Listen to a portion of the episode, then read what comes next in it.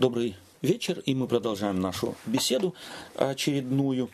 Э, прежде чем мы э, начнем э, непосредственно разбирать тему беседы, мы хотим, как уже повелось у нас, да. ответить на два вопроса сегодня. Олег, будь любезен, ты один из вопросов задай. Да, значит, первый вопрос от одного нашего брата. Суть вопроса такова. Вот я читаю. Э, вот, например, я хочу получить пенсию по инвалидности, так как мне уже положено. Я смогу какие-то рубли получать и иметь возможность открыть частного предпринимателя без уплаты налогов и пенсионной. Но с другой стороны, я хорошо понимаю... Руку. Ага. Но с другой хорошо, стороны хорошо понимаю, что лучше все-таки найти доктора и вылечиться, быть здоровым и понимаю, что Бог рано или поздно через какого-то доктора мне протянет руку помощи и все хорошо будет. Изначально я думал, что смогу обойтись без доктора, даже просто верить, что рано или поздно Бог просто исцелит. Ну, например, проснусь утром и уже э, исцелен. Потом слабоверие проявлял, мол, что Бог меня не исцеляет, значит, ему это не надо. Э, но вот думаю, кому не надо, мне или Богу? Оказывается, мне. Я хочу тебя исцелить, иди и ищи, иди и ищи только. Но, но ты же хочешь и пенсию – хотя, возможно, это лишь мои мысли. Вот угу. такой вопрос. Угу. Да. Я думаю, что это важный вопрос, и как ты мне объяснял, что вопрос этот задан э, вследствие того прослушивания одной из моих проповедей, связанную с исцелением э, храморожденного да. Да, э, у храма, как его исцелил э, Господь через э, Петра и Иоанна. Суть э, вот таких вещей. Первое, что я хотел бы сказать свое впечатление, что иногда трудно нам, э, допустим, проповедующим, не имеющим физических изъянов, э, учесть, как наша проповедь ляжет на душу, на слух того, у кого есть какой-то физический изъян, болезнь какая-то, угу. кто э, ожидает э, исцеления. Первое, я хочу этому брату еще рассказать. Господь может исцелить от любой болезни. У Бога нет границ. Но и нам, людям, Бог дает свободу с нашими болезнями, с нашими изъянами обходиться именно так, по-человечески, угу. как мы, естественно, с ними обходимся. Любой страдающий какой-то болезнью, естественно, хочет исцеления. И вот в связи с этим желанием исцелиться мы можем идти всеми путями, какие нам открываются в нашей культуре, в нашей стране, там, где мы живем. Вспомните женщину 38 лет, страдавшей кровотечением. Да. В Евангелии подчеркивается, что она обошла всех врачей. Я не цитирую, я своими словами э, напоминаю просто суть евангельского повествования. И потом она решилась, прикоснусь хотя бы к краю одежды Иисуса. Вот ее Э, евангелист говорит, что ее э, поиск исцеления был совершенно логичный и естественный на протяжении 38 лет. Она издержала все свое имение, написано в Евангелии. И искала исцеления. Потом услышала об Иисусе Христе и решила, если только прикоснусь к краю одежды, исцелюсь. Когда она прикоснулась, кровотечение останавливается, повествует э, евангелист. И вот что говорит Иисус Христос ей? Иисус Христос прежде всего ей не говорит, вот если бы 38 лет ты не ходила бы к э, э, врачам и не искала бы исцелений, то давно бы исцелилась. Не говорит этого Иисус, он ее не упрекает не за одно посещение врачей. Это естественно и нормально. Ходите к врачам, Пользуйтесь их даром, их талантом. Но помните, что Господь и через врачей действует. Это первое. Второе, само ее желание и ее вера сформулирована, если только прикоснусь. Вот скажите мне, пожалуйста, где в Библии написано, что если к ризам Божьим ангела, Христа, Мессии прикоснуться, то все исцелялись. Почему в той толпе исцелилась только эта женщина, а все остальные, то что там все здоровые были, не исцелились? Почему нет? Речь здесь идет о том, что Иисус Христос не нечаянно, не желая и невольно ее исцелил. Сам не знал, исцелил. Вот это было бы эзотеризм. Из него какая-то энергия изошла, и она на кого первого попала, того исцелила. Нет. Эти действия Христовы были нацелены, они были исцелением этой женщины.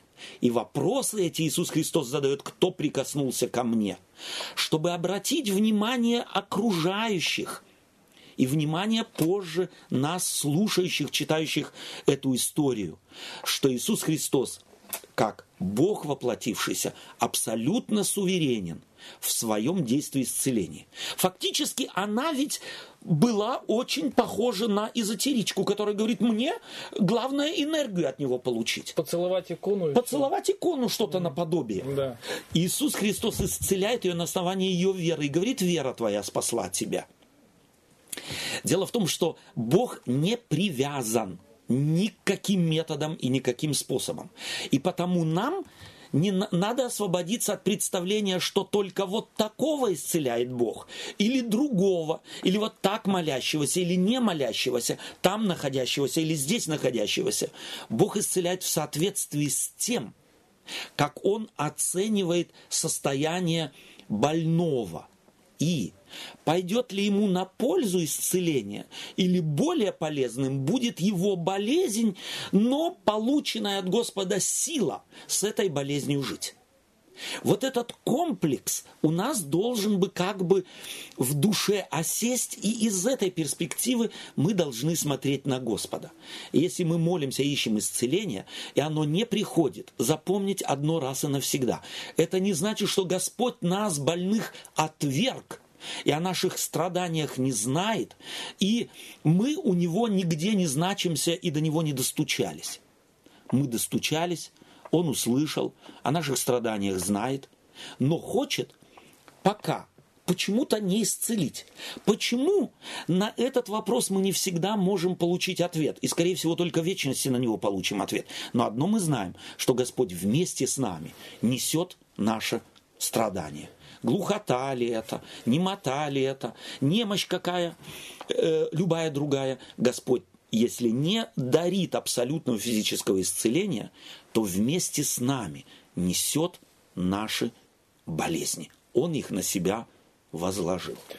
Можно да. Э, вот э, к вопросу брата. Да. Вот если брать этот пример с этой женщиной, я так понимаю, у него где-то еще дилемма. Ну вот, допустим, эта женщина рассуждает так что, окей, я хожу по врачам, угу.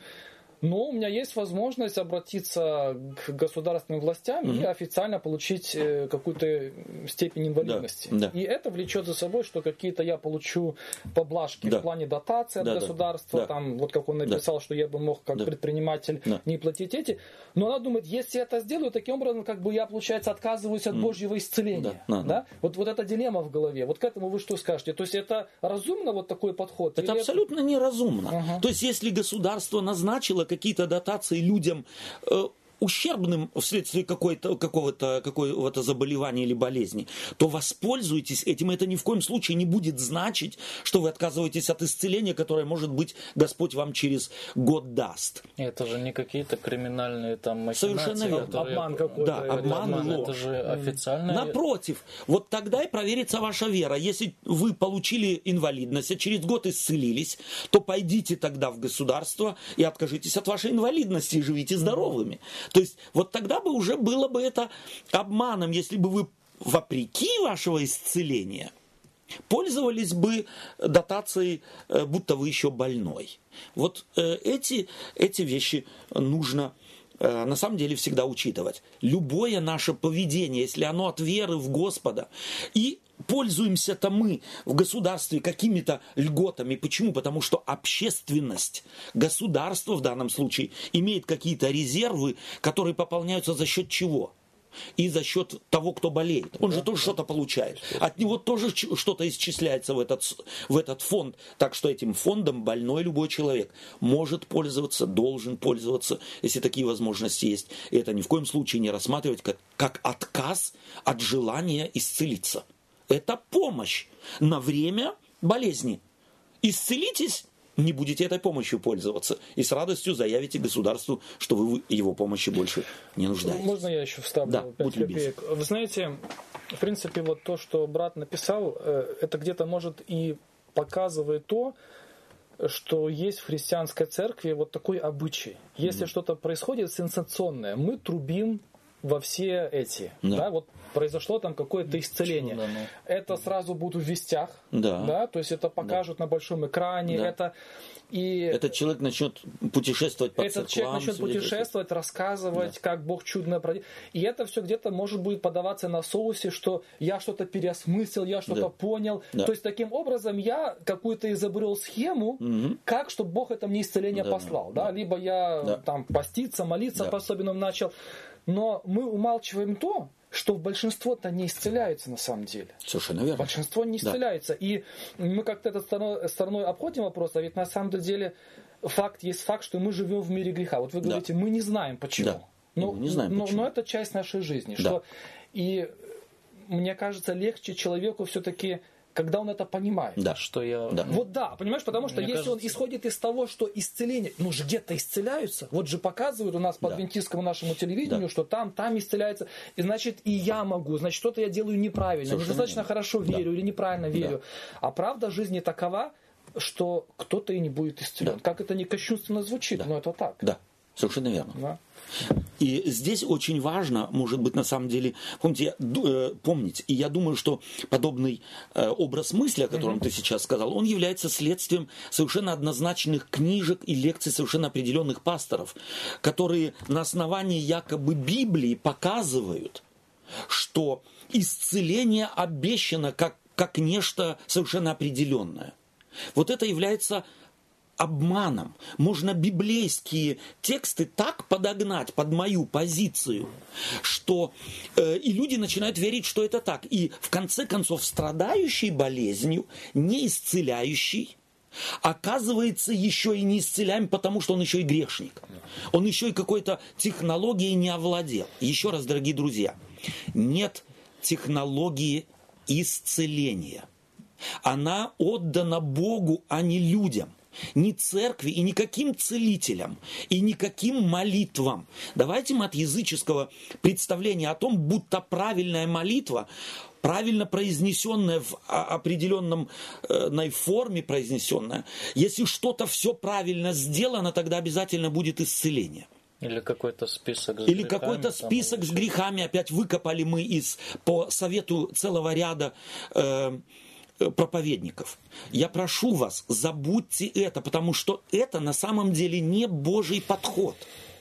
Это только сделать себя несчастным. Сделает вас несчастными. Почему вот Иисус Христос говорит, много было вдов в Израиле, а вдове, которой помог Илья, что она была умней, праведней, лучше всех вдов. Так э, вот как раз хорошо, что этот пример сказали. Вот он же как раз интерпретируется. Ага, а чего к нее послал? Потому что она, в отличие от других, пророка пустила, поделилась последним, Да. она сделала что-то особенное. Да. О, И посмотрите, я убежден в том, что если бы этот пророк пошел к другой вдове в Израиле, то она точно так же пустила бы его. И вот здесь нужно обратить внимание. Да, и там же не стоит, что он к десяти вдовам пошел, и только вот на одиннадцатой его На 11 пустили. остановилась, да. Обратите внимание, что та вдова, которой помог Илья, не была израильтянка.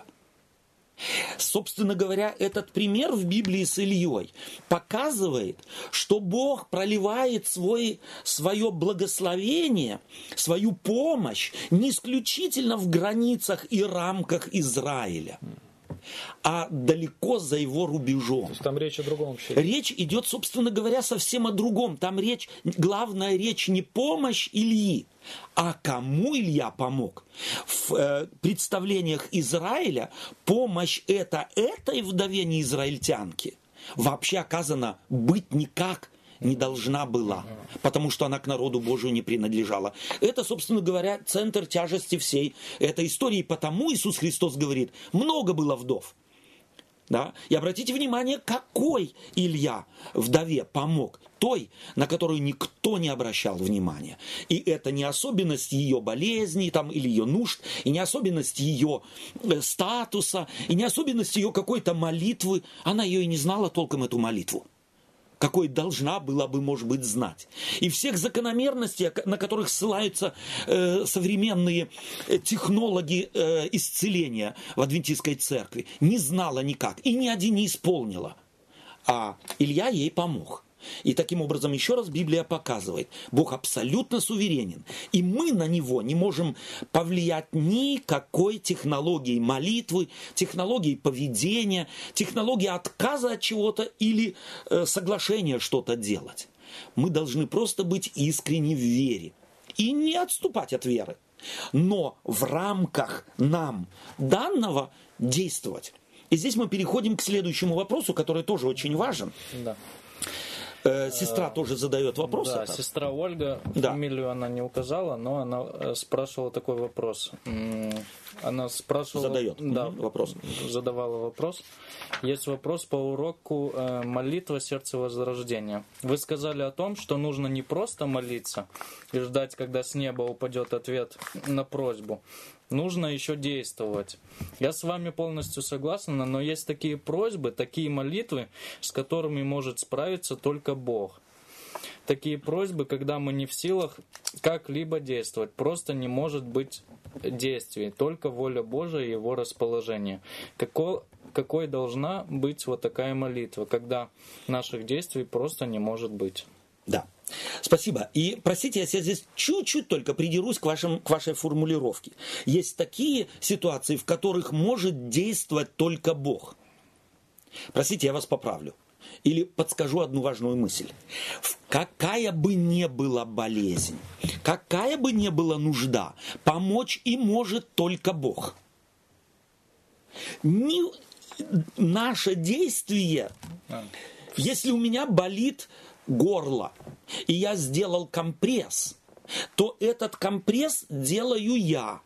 Но исцеляет через компресс Бог совершенно естественными методами, вложенными в организм, вложенными в лекарство. Угу. Бог действует. Всегда Бог действует. Всегда Бог любой. действует в любой, э, в любой ситуации. И здесь думаю, что я правильно понял ваш вопрос. А что если вот я могу только молиться, а больше ничего не могу сделать? Тогда просто молитесь. Молитесь и ждите.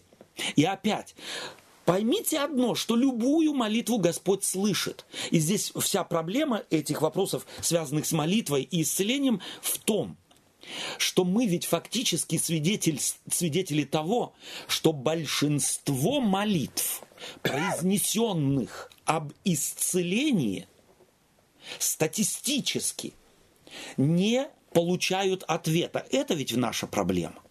Что по сравнению с тем огромным количеством молитв, которые мы произносим, желая быть исцеленными, какая-то малая толика молитв, на наш взгляд, получает ответ. И я здесь уточняю, в соответствии с нашим представлением. Дело в том, что, опять-таки, ответы Божии на молитвы таковы, какие Он хочет нам дать а не какие мы себе представляем. Вот иногда наше представление об исцелении и Божий ответ совпадают. Потому мы эти э, ответы рассматриваем как некое чудо. Как услышанные. Как услышанные а другие категоризируем вроде бы как неуслышанные. Ну, я не слышал такого ни разу, что кто-то молился и сказал, Господи, спасибо, что ты меня не исцелил. Вот я увидел это чудо для меня. Да. Почему? Потому что фактически нашими глазами физиологическими, сориентированные на физиологическое исцеление, исцеление духовное, допустим, Господь дает кому-то силу нести этот э, крест, да. без того, чтобы э, быть угнетенным, без того, чтобы быть недовольным, без того, чтобы досадовать на мир, и с радостью нести крест. Это ответ – но на такое мы не смотрим часто как на ответ. Я недавно имел разговор с э, нашей сестрой одной, у которой девочка родилась, и у нее э, дефект небольшой. И вот об этом дефекте мама молится уже на протяжении десятилетий. Но Господь этот дефект не удаляет. И она плачет и думает, что она, значит, грешница, или дочка грешница, или весь род грешник, э, потому что Бог не отвечает на молитву. Бог же может, говорит она. Да, может. Но в данном случае не хочет так отвечать на молитву, как мама себе это представляет. И когда мы с ней поговорили, выяснилась одна вещь. И она мне созналась, когда я сказал, сестра, вот слушаю тебя. И у меня такое чувство, что ты молишься меньше из-за дочери и больше потому, что у тебя, мамы этой дочери, ты чувствуешь вину за тот изъян, который есть у твоей дочери. Она помолчала и сказала, да. Мотив-то и у этой сестры был вина Освободиться от чувства вины. Освободиться от чувства. Если бы Господь исцелил, тогда бы она была освобождена от чувства вины. И вот здесь тоже обхождение с чувством вины очень важно. Вот когда Иисус Христос столкнулся с э, слепорожденным, то первый вопрос, который задали слепорожден, э, насчет слепорожденного апостолы был, кто виноват, он или родители его? Иисус Христос сказал, не он, не родители его, читайте эти истории, но это для того, чтобы явилась на нем слава Господня. И вот у этой сестры, девочка, о которой она молится, она сама рассказывает, светлый ребенок, успешный ребенок, прилежный ребенок, э, э, как я уже сказал, успешный и никак не тяготится своим изъяном. Напротив, говорит мне Господь, столько дает силы с этим изъяном жить. Разве это не является ответом на молитву? Такой ребенок должен был бы еще больше мамы мучиться, но не мучается. И Господь может и так давать ответы на молитвы.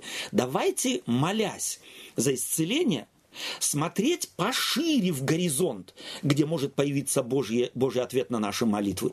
И он очень часто совершенно другой, нежели мы в голове себе его представляем. И дай Господь нам всем ответы Божии услышать, увидеть и уметь радоваться. Поэтому нам нужно наши горизонты расширить и не сосредотачиваться исключительно на одном виде ответов – Спасибо вам за внимание. И за хороший ответ. Вопросы, прошу прощения. Да. Э, следующее. Мы э, продолжаем наш, э, разбор нашей беседы. Ответы несколько забрали немало времени у нас, но я думаю, что это важно. Это важно. Мы переходим к очередной беседе, которая называет, носит, ей дали такое заглавие «Жертва» или «Жертвы». Мне нравится заглавие в немецком языке. «Жертва. Ритуалы со смыслом». И вот в смысл этих ритуалов давайте мы сегодня с вами попробуем вникнуть и попробуем посмотреть. Жертвы, ритуалы со смыслом. Первый вопрос мне хотелось бы задать. Вот когда мы в 21 веке слышим слово «жертва», да. э, то Э, в каких оборотах речи это слово у нас сегодня встречается, в нашем повседневном лексиконе, в повседневных оборотах речи? Ну, в, в немецком это какое-то такое ругательное слово. Это ругательное слово, да? Жертва, жертва чего-то, да? Ну да, да. Жертва обстоятельств. Человек может быть жертвой обстоятельств. Еще жертва чего может быть человек? Несчастного случая. Жертва несчастного случая. Это то же самое. Жертва. То же самое, да. Но это вот какая-то... Жертва обмана, жертва, жертва нападения, вот, жертва лжи. Да, жертва Холокоста. Холокоста, да. да. То есть ага. вот в каких-то там подсудебные там жертвы да. или вот... Э, жертва какого-то преступления, да. Преступления или жертвы в катастрофе тоже. Да. Ну вот, кстати, я сейчас себя словил на мысли, что угу. мы сейчас все перечислили, а почему-то вот жертва как в плане э, жертва чего-то, жертва оторвать от себя чего-то. Угу. Вот что-то мне сейчас только это в голову пришло. Да, да, да. То есть да. это выходит из нашего обихода вот это. Все, все интенсивнее, да, да, когда мы ради кого-то и ради чего-то чем-то жертвуем. Mm. Но это ведь тоже жертва. Да, но это не используется. Это, это как слово не используется. Слово не используется больше вот в обиходном, да? Спонсор. Там да. Это больше спонсор. Я, я ему всего себя посвятила. Посвятила. Отдала. Мама. Отдала. Отдала. Да. Но не пожертвовала. Но не пожертвовала. Явно у нас понятие жертвы негативное, как ты подчеркнул в немецком языке, это э, гораздо интенсивнее угу. чувствуется так. В русском языке, может, мы это уже и не чувствуем здесь, э, в нашей стране, э, живя, может быть, это на самом деле и в русском языке. Ну, ну, хотя в немецком только недавно появилось, Не- что да. вот ты жертва Да, да, об- да. обзывать начали. Ругать, Может, так, в, да. в русском такое есть. Вот интересно, э, есть такая индийская легенда, если я не ошибаюсь, э, в которой рассказывается о том, что э, крестьянин нес на э, спине мешок с зерном, и ему встретился Бог и говорит, э, дай мне э, зерна. И крестьянин открыл мешок и взял и выбрал самое мелкое э, худосочное зерно, которое у него в мешке появилось. Бог взял это зерно у него и превратил его в золото и отдал ему. После этого, естественно, э, крестьянин кусал себе руки, пальцы и ругал себя, что он не отдал весь мешок. Ну да. Э, вот такие мы. И вот Библия хочет э, слово жертва в нашем сознании переоценить, чтобы произошла переоценка ценностей. Когда мы строим свои взаимоотношения с Богом, то человеку естественно многие вещи рассматривать как жертву, как отрыв от себя. Библия же хочет исправить это извращенное представление о том, что мы Богу приносим некую жертву, в которой Бог нуждается. Вот этот крестьянин, в этой легенде, которую я э, рассказал сейчас, когда он встретил Бога, и Бог у него попросил дать ему зерна, если бы у него было правильное представление о Боге, что Бог-то фактически в зерне не нуждается. Или что это вообще его же... Что это Божье же. И Да, Бог если- ему и дал, если, мы в Если категориях... не благословил, не было бы Да. этого зерна в вообще. категориях именно христианских ценностей это рассматриваем, то, скорее всего, он без труда сказал бы, ну, ты дал, ну, коль скоро ты просишь, ну, приходится мне отдать тебе. Ты же знаешь, как, как мне лучше. Э, то, скорее всего, он был бы и благословлен. И вот это первый вывод. Какой мы можем первый вывод сделать, конфронтируя наше повседневное употребление слова «жертва», и э, заглянув уже так немного вперед э, во взаимоотношения с, нас с Богом и рассматривание нашего, э, наших дел, наших, э, так сказать, посвящения времени, средств, денег и так далее э, Богу, если мы рассматриваем как жертва. Какие выводы мы здесь можем первые, может быть, сделать? Ну что, как мы рассматриваем, что жертва это мы что, что-то от себя отдаем, что-то такое наше. А по идее мы от себя ничего не Ничего. отдаем Богу. Это как все равно все Богу принадлежит, и Обогатить мы его не можем, да? Да. что как оно такое ж Естественно. и- что это естественное, что это по идее мы больше возвращаем. То есть, э, Это для меня надо, но это Да. по идее Да. получается. мне от этого польза, да, где-то. Но вот эта вот идея пользы, мы к ней вернемся еще. Но спасибо, это важный элемент. Мы к нему, если не забудем, э, вернемся еще. Ты хотел, Олег? Да, сказать? я хотел так сказать, что в категориях э, Царства Небесного это где-то нормальный, нормальный результат, вот нормальное, нормальное следствие.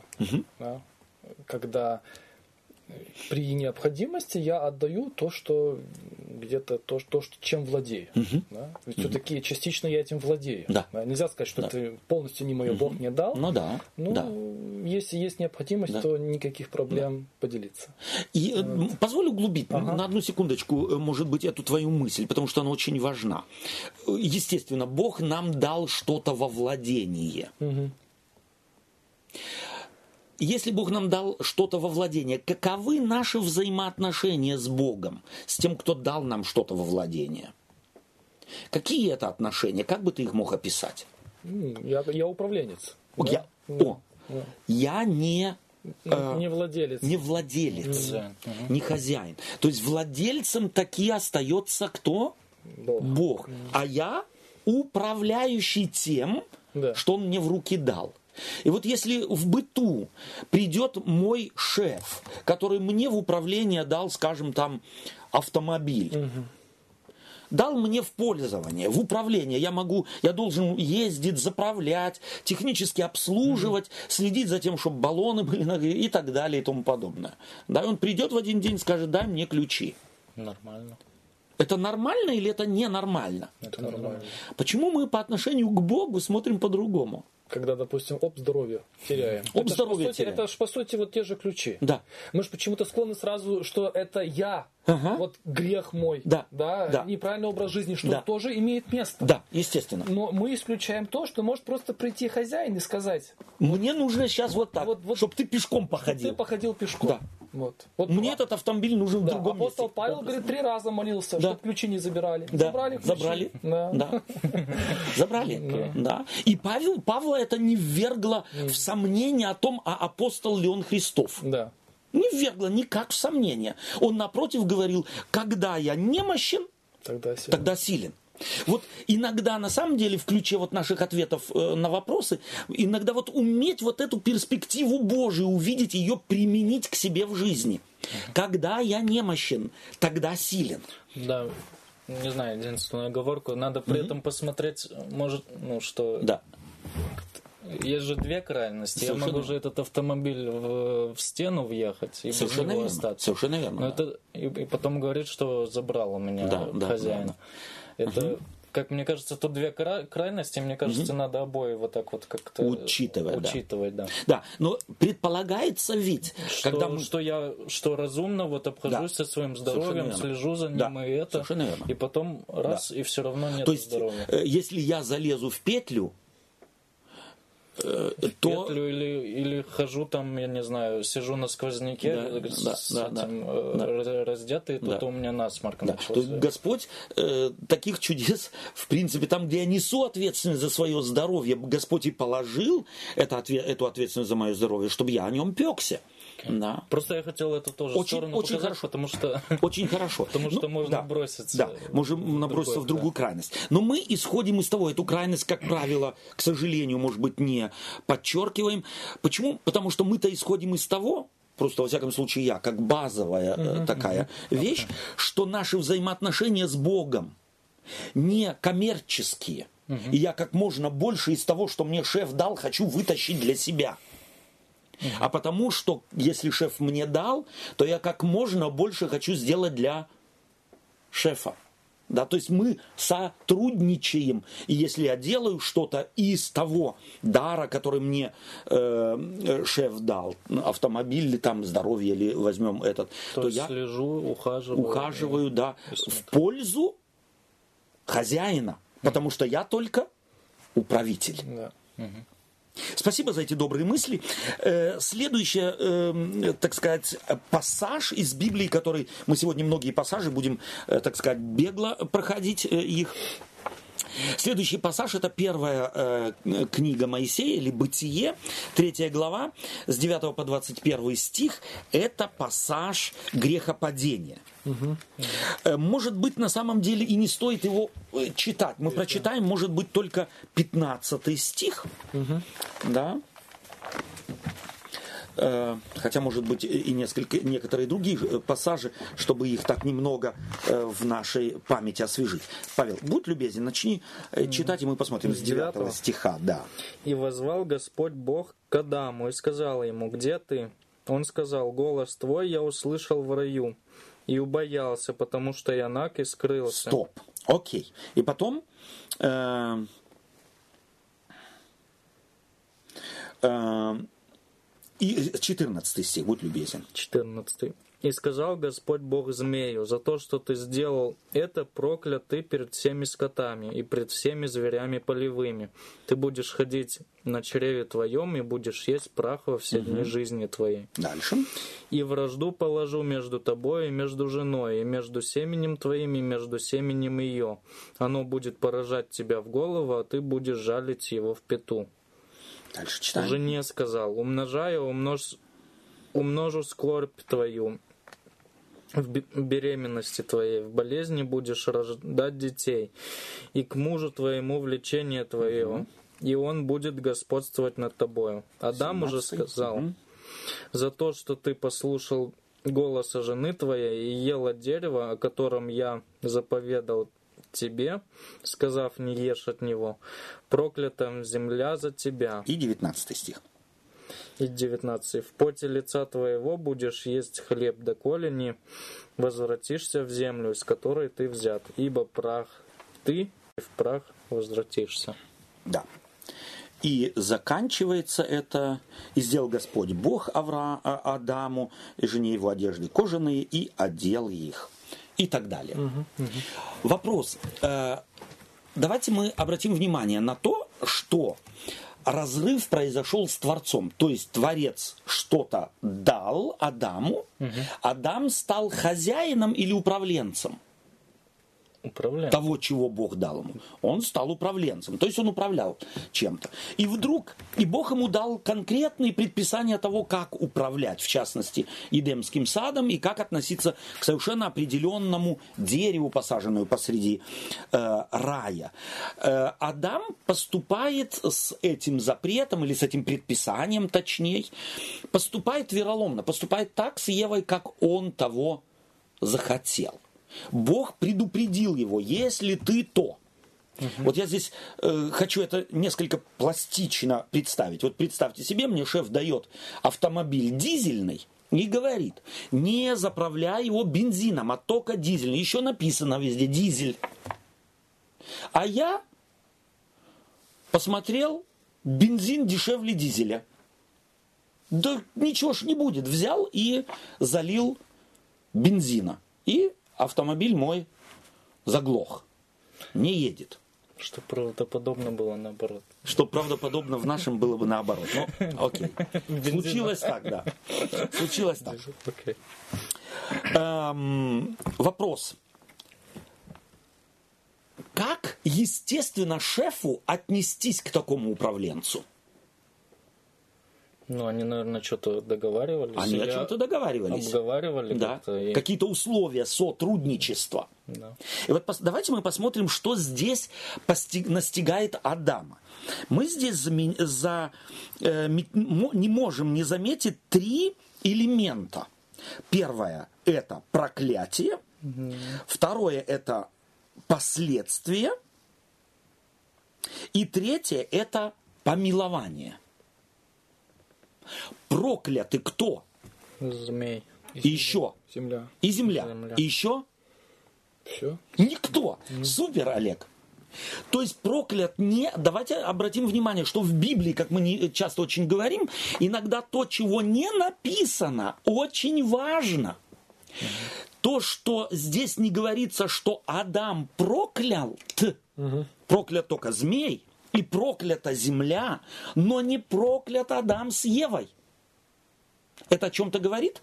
Ну, это о многом говорит. О чем говорит? Это, это говорит о том, что Господь, уже вступая в диалог, Он сразу, э, собственно говоря, надежду уже дает. То есть они слышат проклятие тем, а им ничего не говорится. Наоборот, мы там вот Да, да, читали, что, да. то есть это... То есть, ну, вы знаете, здесь на самом деле читающие тогда или слушавшие проповедь Моисея должны были услышать. Кому бытие писалось? Евреи, Евреям. Когда оно возникла, эта проповедь? они в пустыне были. Когда израильтяне находились в пустыне. Они себя всегда вели в соответствии с заветом в пустыне? Это какой-то. Нет. Чему они здесь должны были научиться? Что Бог не проклинает, если вы завет где-то нарушили. Бог не отступает от своего завета. Вот интересно, что проклятие здесь было бы отказ в завете. То есть я увольняю тебя, автомобиль поставь, ключи сдай, я увольняю тебя, у нас нет ничего общего. Да, и еще выплати. И еще выплати. Да. Да. заплати, сколько он стоит за, э, за ремонт, и, а может быть и это самое. То есть на простом, э, так сказать, языке, бытовом языке, что это говорит нам о Боге, о хозяине, о шефе? Но он дает право на ошибку без того, чтобы взыскать с тебя за это. Но есть одна маленькая вещь. Если я в дизельный автомобиль залил бензина, какие бы у меня не были отношения с шефом, что от этого автомобиль э, будет и дизельный на, на бензине работать? Нет, сломался. Сломался. То есть мои ошибки имеют что? Последствия. Последствия. Вот Библия учит, что ошибки имеют последствия.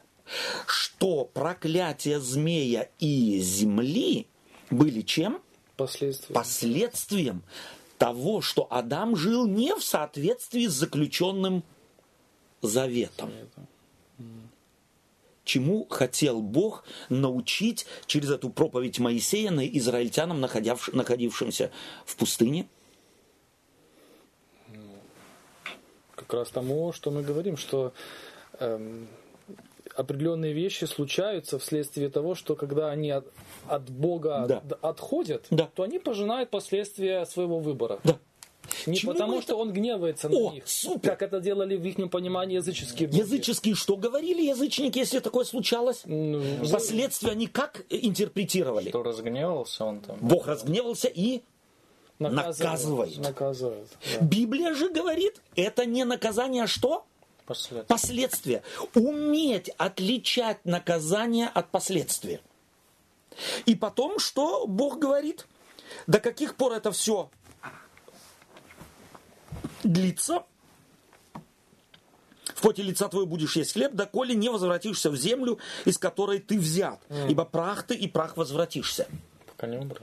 пока не умрешь. То есть последствия вот эти, которые ты, э, так сказать, э, то есть автомобиль привести вот сейчас в- э, во время твоей жизни, восстановить его функции будет Невозможно. невозможно. Но потом что еще есть? Есть одежда. Ты урон нанес. Ты у- нанес урон. А шеф что делает? Отец что делает? Одевает. Он приносит жертву, то есть одежды кожаные, это намек на то, что была принесена жертва ради кого? Ради того, кто нарушил завет. Это какой, какая сторона характера? Можем мы это милосердием назвать? То есть Бог здесь обнаруживается как долготерпеливый и много милостивый. Он находит выход из создавшегося положения и говорит Адаму с Евой, то есть в, же, в жесте говорит, я о вас позабочусь, я о вас побеспокоюсь. Это вот, эм, не знаю, если мы вот вернемся к этому, к нашему примеру, да, Да. с этим шефом и с этим автомобилем, то видно, что вот э, шефу важен э, вот этот вот работник, который Да. у него работает. Не, не, он э, как не, не пекется вокруг этого автомобиля, Ага, да? ага. Если бы шеф был, который, который бы автомобиль Да. этот важен был бы, да, он бы Да. этого работника уволил и всё сразу бы выгнал. И- Но да. ему нужен вот этот вот работник, Работник. который вот у него есть. И, э, и вот это, вот это вот пок- показывает, что ему важно, что он у него есть, что он у него останется, и вот он все для этого делает. Делает для того, чтобы тот остался. чтобы он у него остался. Вопрос. Это вот такой... Какой шеф? Вот есть в мире шефы, которые так действуют. Нету, мне кажется, вот э, если б нам бы сейчас в наше время вот такой вот кто-то пример рассказал, или вот там вот такой вот, сказали бы, о, какой хороший шеф, как, Да. как бы я хотел... А если я тебе расскажу, такой шеф есть, то какие у тебя появятся мысли? Есть шеф, я знаю его, э, работник столько ему нанес, такой огромный ущерб нанес, но шеф его оставил у себя работать и все сделал для того, чтобы он остался работать у него. Какие у тебя появились бы мысли? Небось, у обоих рыльцев в этом... Рыльца в пуху? Да, что-то ломутит они. А что, понятно? Понятно. И, и, и, и, и. Что, в чем муть? Ну, Они родственники. А, ну да. Они или родственники. там что-то это... Да. Да, да, да. Под- под- Или их связывает негативное, или их связывает позитивное. Позитивное. И вот здесь позитивное. То есть мы должны помнить, что пишется эта история и про- проповедует Моисей в архаичные времена. И здесь хочет вас, смотрите, отец кто? С кем его можно сравнить? Он, то есть Бог кто? Он отец. Отец. Бог отец Адаму. Здесь родственные отношения. Здесь родственные отношения. Здесь родственные отношения играют невероятную роль. Бог не увольняет его, потому что родство расторжить, расторгнуть невозможно. Расторгнуть невозможно. И есть надежда в э, 15 стихе знаменательный текст. «И вражду положу между тобой и между женою, между семенем твоим и между семенем ее. Оно будет поражать тебя в голову, ты будешь жалить его в пету».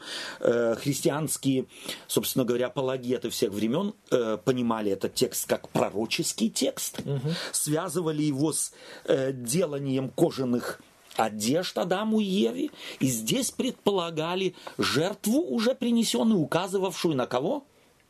На грядущего Мессию, Спасителя мира. Давайте мы в э, Бытие, э, в 22 главе стиха 1 по 19, э, здесь нам предлагаются, предлагается прочитать, это история жертву, принесения в жертву Авраамом, угу Исаака. Да. У всех у нас она на слуху, да. поэтому мы не будем тратить время на то, чтобы ее Читать, э, сейчас да. читать. Я думаю, каждый дома может это сделать. Э, когда мы читаем эту историю. И я думаю, она так на слуху у нас, она так в подсознании, потому что она настолько э, радикальна, эта история, что у многих людей вызывает массу вопросов. Угу. Угу. Когда мы ее читаем, она не может не вызвать вопросов. Допустим, вопросы, э, на которые, собственно говоря, я не знаю, ответов можно сказать нет. Почему Бог так испытывает веру Авраама? Да. Есть у вас такой ответ на этот вопрос? У меня нету. Или почему Бог пожелал жертвы человека, угу. которую, собственно говоря, запрещал? во все времена. Бог никогда не ожидал жертву человека. А здесь от Авраама ожидает, и представьте себе, Авраам знает да. этого Бога Яхвы. Да. Он его может сравнивать с богами своего отца, которые требовали высшей жертвы, самая большая это угу. жертва э, человеческая. Угу. Этот Бог не требовал. И вдруг этот Бог потребовал. потребовал. Давайте попробуем мы в обувь Авраама встать. Возникнут у нас здесь сомнения? И, да, не, Я вот когда читал эту ну, угу. беседе, да, так немного смотрел, я вот, во-первых, мне бросилось в глаза, э, что да, вот вы сказали, Бог ему говорит сделать то, что, собственно говоря, он это мерзостью считал. Да. да то есть человека приносить. mm Вот я себе думаю, Бог, снится мне сон, mm и мне Бог говорит, э, уж там видение, сон, как да. там. Да. Ну, Каким бы уже образом. Да. да. Но ты точно уверен, что это Бог. Твой Петька, там сосед, угу. да, за, за, за, зарезал хрюшку, угу. да, и вот пойди к нему э, и покушай. на ужин, на, да, покушай. Вот я, как адвентист, в принципе, должен что первое? У нас же фильтр есть, как да. проверяется дух. Да. да? Любой Нет дух. Да. Фильтр, да. То есть фильтр очень простой. Угу. Он должен все по как нашим угу. доктринам. Угу. Я спрашиваю, вот в какую доктрину э, он не, он не вписывается Абсолютно. никак. То есть он этот фильтр не проходит. Да. Потому что есть свинину, это смерти подобно для да. адвентиста. Да? Лучше да. отдам тело свое на растерзание, чем это. И потому я сразу скажу, это сон не от Бога. Да да, не от Бога. Mm-hmm. И значит, я туда mm-hmm. не пойду. Да. Нет, конечно. Тут можно что хочешь придумать, да, вот под эту историю, что, то, что да. нам мерзко для адвентиста, да, там, свинину, да. там, я не знаю, э, пойти там в субботу mm-hmm. куда-то, да, mm-hmm. там, на футбол, допустим, да. друзья позвали, да. пойди сходи с ними, да. мне голос сказал, да. да. А Авраам, ну ведь он же что для него незнакомо было, что угу. для Бога этого мерзость. Угу. Почему он верит этому голосу? Да. Почему он не скажет, стоп, нет, это не Бог. Все. И вот какие здесь могут быть ответы? Что он знал голос Бога. Супер. А чего хотела здесь Библия? Чего хотел Моисей, когда рассказывал это своим соотечественникам в пустыне? Когда им историю их предка, отца Авраама, и потом, естественно, и Исаака рассказывал. Чего он хотел? Каков центр тяжести этой истории? Что может... Извините, я, может, тебя прибил, да? Ну, я не знаю, я, угу. я думал вот в ключе вот этого, что, э, что важно знать голос Божий, и он не всегда, может быть, говорит то, что ты хочешь услышать. Или то, или что, то что тебе известно. То, что тебе известно. Да. Бог суверен. Ре, не, То есть у него были такие доверительные отношения с этим Богом, что он даже в этом его- ему доверился. да? спутать его не мог. Спутать его не мог. И это как раз говорит о том, что он его не спутал, что раз он в этом доверился, Доверился. то явно он не в помутнении разума находился. Совершенно верно. Да? Да. То есть на самом деле здесь, Библия уже здесь, Моисей уже здесь показывает. Смотрите, народ, вы от какого отца? Вы же говорите, вы народ Да. Авраама, Исаака, Якова. Посмотрите на вашего отца. Он на это был способен не потому, что заповеди знал на зубок, а потому что знал своего Бога. Он знал своего Бога. Потом позже, тысячелетия позже, автор третьего, э, ну, то есть послания к евреям, 11 глава, что скажет? Как он объяснит Этот поступок этот поступок? Он верил, Верил. что Бог и из камней может восставить ему потомство. Речь-то идет о доверии. Вот когда вера, мы употребляем слово, то мы должны помнить, что в Библии вера предполагает не принятие на веру какой-то, какого-то рассказа, не принятие на веру какой-то истории, не принятие на веру какой-то теории, а доверие личности. Речь идет о доверии. И вот мы должны э, послание к евреям, 11 главу читать. Так доверил Авраам Богу, что отдал. Так доверял Богу. Не верил на слово, а настолько доверял, что отдал. То есть это очень важный элемент. Еще раз посмотреть у любого, и у Авраама, скорее всего, возник этот вопрос. Как? Боже, почему ты вдруг ожидаешь человеческой жертвы? И нигде не было, в, в, так сказать, в сноске написано, читай внизу, звездочка, читай внизу, я это в шутку. У меня уже заранее Авраам приготовлено что-то. Авраам ничего этого не знал. План Божий для него был сокрыт. Но он знал, что Бог способен, что это Бог. И потому, что это Бог, а не не Бог, Да, он пустился на это повеление, исполнять это повеление Божие. Олег. Я хотел добавить, что мы часто говорим, что для человека, э, для любого родителя, да, это невероятное испытание. И что, собственно говоря, и правда. Нельзя это ставить под сомнение. Но мы, может, мы чересчур драматизируем, неправильно понимая суть этой истории, потому что все-таки исходное ведь здесь, что он знал того, с- кто с ним говорил. Совершенно. Да? И тогда это не означает теперь, ах, ну чудно, без проблем, все, Да. завтра идем. Мы видим, что раз история показывает, что ему это тяжело давалось. Это непросто было. Не просто было, но не, подвиг не в том, что Авраам оказался вот таким великим, как сказать, э, м, Альтруистом. ну что-то типа того, да? Да. Вот нет, здесь именно как раз это произошло есте- как следствие, естественно, вот этой дружбы. Вот, Это нормально для семейных отношений, Да. когда я э, да, Доверяюсь. жертвую, доверяюсь, Доверяюсь. да? В этом нет нечто вот такого, что ли, ну, Какого-то подвига. подвига, что, да, в рамочку За- теперь да, поставить. и за да. это медаль дать. Да, да. то есть Авраам фактически, вот мы, я думаю, сформулируем, если так, то мы будем правы. Авраам не мог по-другому. Да. Да. Это было следствием его, вот его этого взаимоотношения отношения с Богом. С Богом. да. То есть он настолько сросся за это время со своим небесным отцом, что по-другому он просто не мог. То есть кто бы ни пришел и как бы ни отговаривал, и чего бы ему ни говорил, Авраам не мог поступить по-другому. да. И вот это и является сутью Библии, библейской веры, библейских взаимоотношений с Богом. Что я соблюдаю ли я заповеди какие-то, э, предписания какие-то. Я соблюдаю их не для того, чтобы, Потому что... а вследствие того, что я ну не могу по-другому. Я так связан с Богом, что Божьи принципы стали моими принципами. А там, где я не вижу за горизонтом, за поворот, вера моя э, не может заглянуть. Я знаю, что Бог все выведет, как ему надо. Следующее. Может же возникнуть вопрос. Должны ли и мы настроиться на то, что Бог так жестоко нас будет испытывать? Должны мы ли из этого, из этого испытания Авраама делать такой вывод? Или следующий вывод. Будет ли Бог э, наш, э, и наше послушание испытывать таким же образом? То есть вот Бог такой, что Он каждого верующего поставит когда-то в такие тиски. И если ты не сдашь экзамена, то можешь, можешь прощаться со спасением.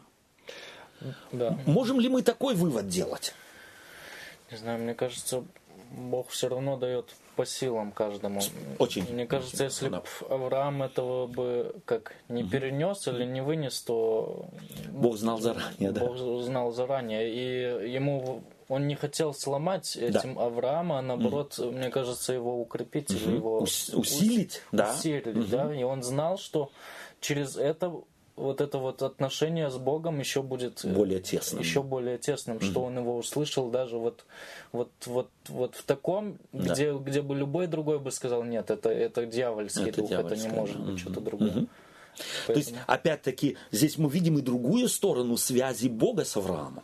С одной стороны, Авраам связан с Богом, но Бог знает настолько Авраама, что знает, как его можно нагрузить. Где вот эта граница способностей Авраама, где он сломается. Бог не ломает Авраама. Бог испытанием не хочет сломать человека. Да, если мы вот вернемся до этого э, к Адаму, что ему важна вот эта вот связь, ему э, ему не, не он как Бог. Если мы знаем его ха- характер, то этот Бог не который хочет нас переломать, сломать до, ну, до, Да. до последнего, а наоборот он, он всеми силами пытается нам помочь. И- и- Вырастить, нас, Вырастить, да? да. усилить нас, укрепить. Вопрос возникает, зачем Давайте. нужно послушание? Послушание это... Какова это- суть, какова смысл, каков смысл, идея послушания в библейском смысле слова?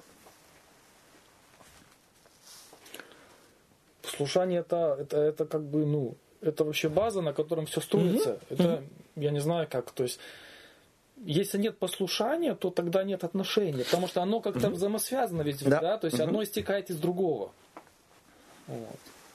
Или тогда не совсем понял ваш вопрос. Очень, очень Да? правильно. То есть послушание... Это смотри, не самоцель, это... Это не самоцель, да, это- это результат. да, результат. Кого э, возвеличивает послушание в данном случае Авраама? Кому оно послужило возвеличением? Аврааму в данном случае. А Богу? Ну, вы в плане видите, что в этом прославилось имя Божье. Да. Что, а, ну, Да. безусловно, конечно. То есть Ну, послушание привело к чему? То есть ради чего Моисей рассказывал это народу израильскому, чтобы показать, смотрите, какой славный Авраам, Ну, или нет, смотрите, конечно. какой славный Бог. Ваш Бог, Бог Авраама. Да. То есть послушание Авраама послужило тому, что прославилось Имя Божье. Имя Божие. Да, да. Вот это важный элемент. Но послушание меня не, не спасает. Послушание не спасает. Послушание, суть послушания не в том, чтобы таким образом я потом мог сказать, так, теперь ты меня должен спасти. Я вот был послушан, теперь спаси меня. Потому что послушание истекает из взаимоотношений, неразрывных взаимоотношений, и служит возвеличению имени и славе того Бога, с которым я связан. Вот в эпизодах э, последней книги Библии Откровения, когда э, апостол Иоанн, описывая последние события здесь на земле, пришествие Иисуса Христа, спасение э, рода человеческого, кому воздается слава? Сидящему на престоле. сидящему на престоле. То есть послушание всех людей на земле, которые будут стоять на стеклянном море, их послушание служит не им, а служит кому? Сидящему на престоле. Вот он достоин, достоин славы. Как послушание Авраама возвеличило имя Божие, так послушание всех э, людей, всех племен, всех языков, всех народов в последний день будет служить славе и возвеличению сидящего на троне.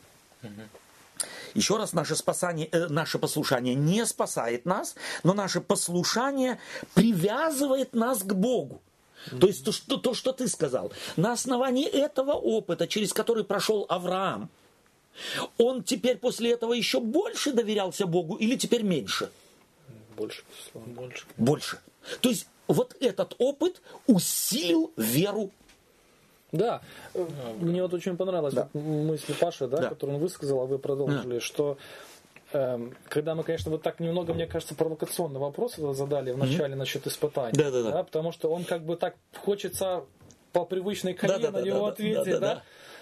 А на самом-то деле, э, ну, Бог кого ему испытывать? Совершенно верно. Но это мне еще надо, может, надо Совершенно кого-то верно. испытать, потому что я ограниченное, зашоренное существо. Но Бог у кого-то И доверяю это там. вообще уже неуважение к Богу даже такое сказать, что ему Да. нужно кого-то испытывать.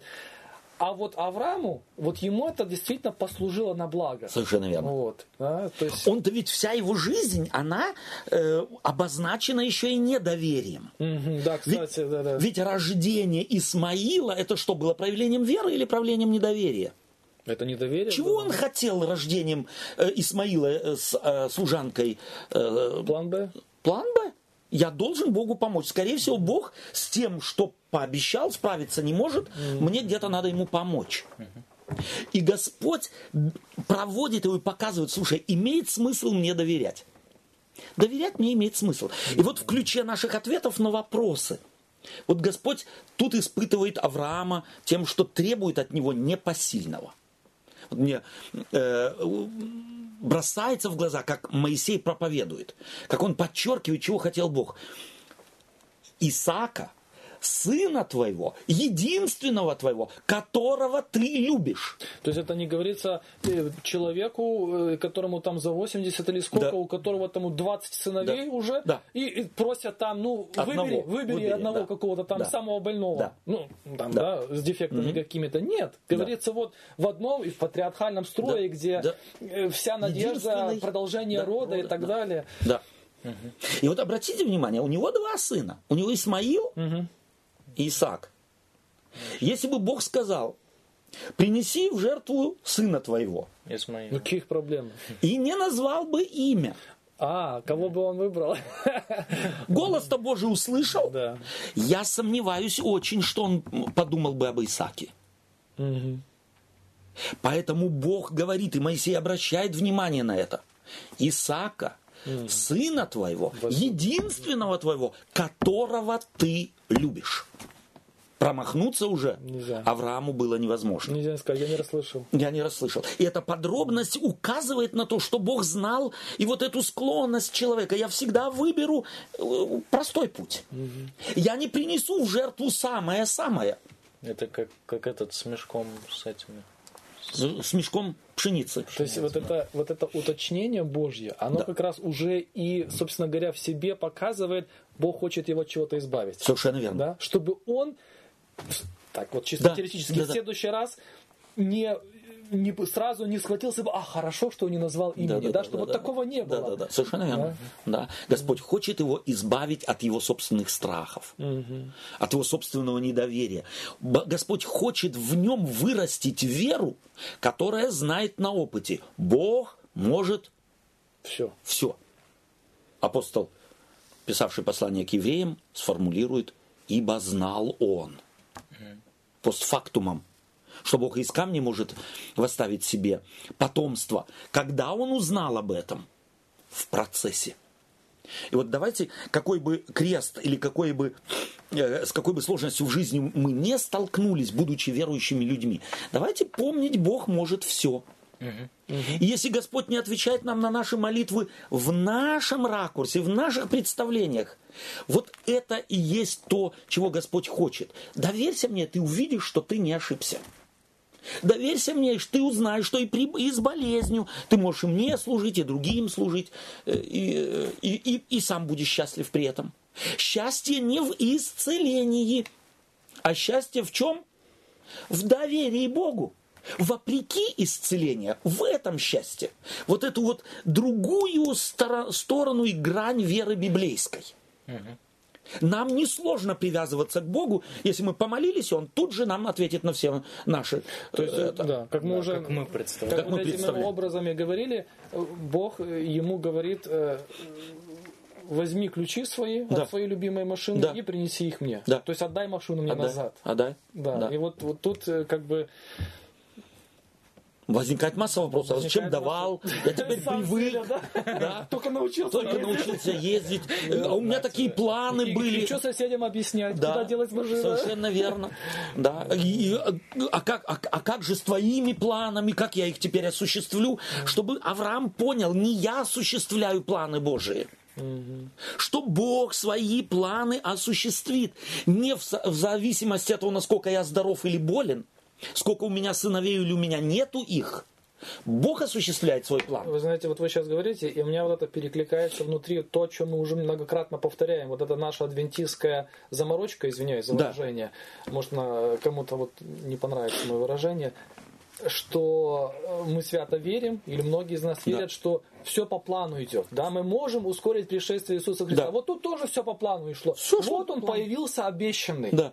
И тут вот хлоп, и Да. план начинает рушиться. Меняться. меняться. Да. И Авраам не впадает в истерику какую-то, да. Да. То есть Да. вот э, он принимает это как должное. Да. Он не говорит, нет, это не Бог мне говорил, потому что нарушается план, Да. нарушается пророчество. да. Но мог же бы так сказать, если бы он по такому Заговор фильму- там какой-то. Заговор, ощущение. да. Мало ли духов, духов сейчас блуждает, да. Да. Да. Да.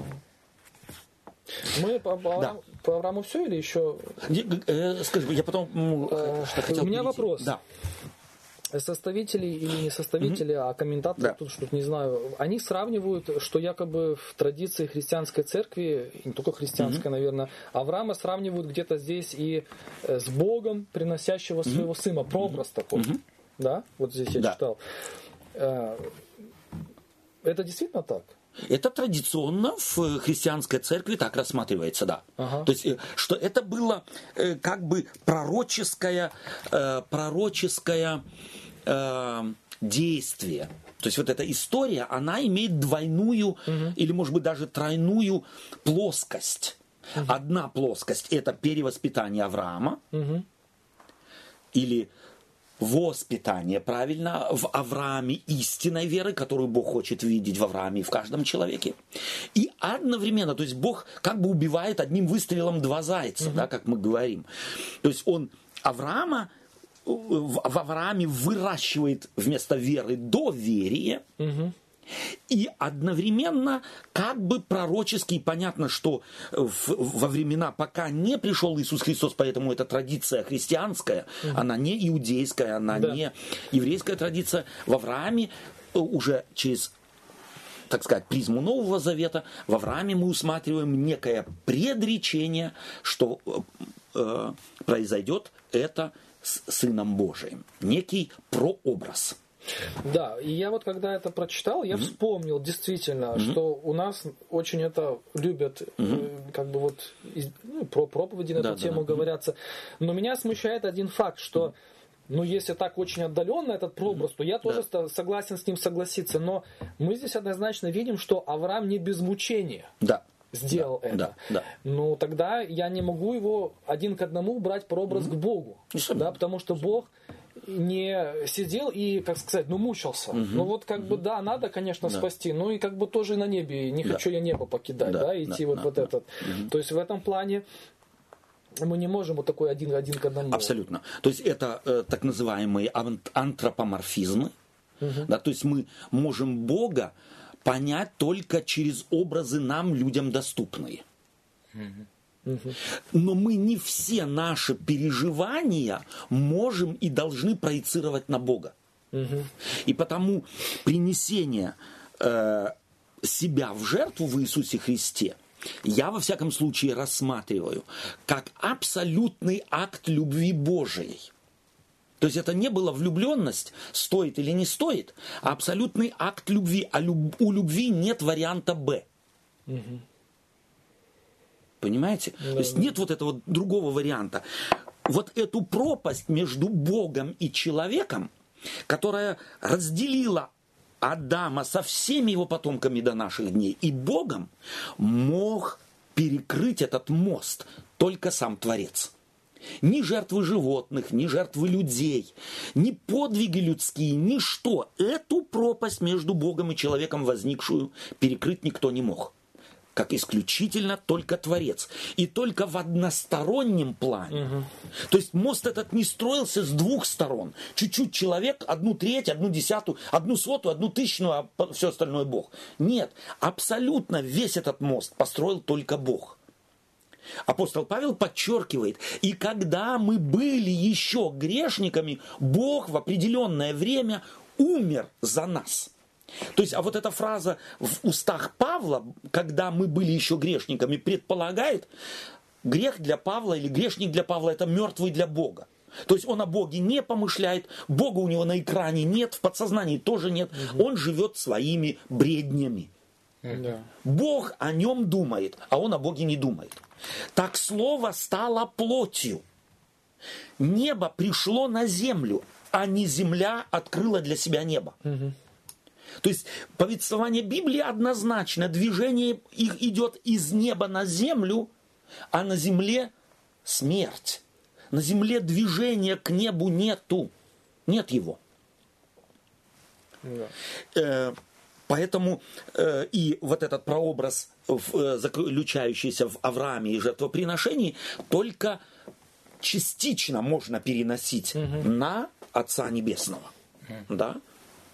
То есть вот эти антропоморфизмы, мы на Бога, они нужны, чтобы нам понять план спасения, но мы не имеем права, как ты говоришь, один к одному э, переносить переживания Авраама на переживания Отца Небесного, Творца неба и земли, Творца Вселенной.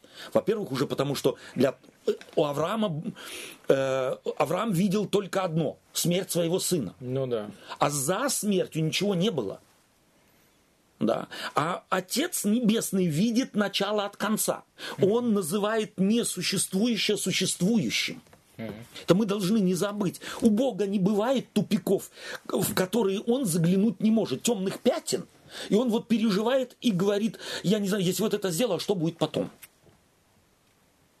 Вот это мы всегда должны учитывать, когда мы э, занимаемся элементарным богословием. Учение о Боге таково. Бог определ- по определению знает конец от начала.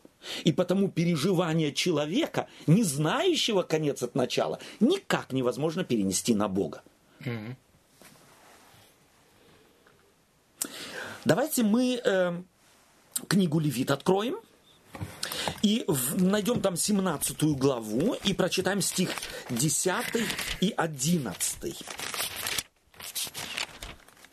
Левитам, э, 17 глава, 10 и 11 стихи, речь пойдет о жертвах.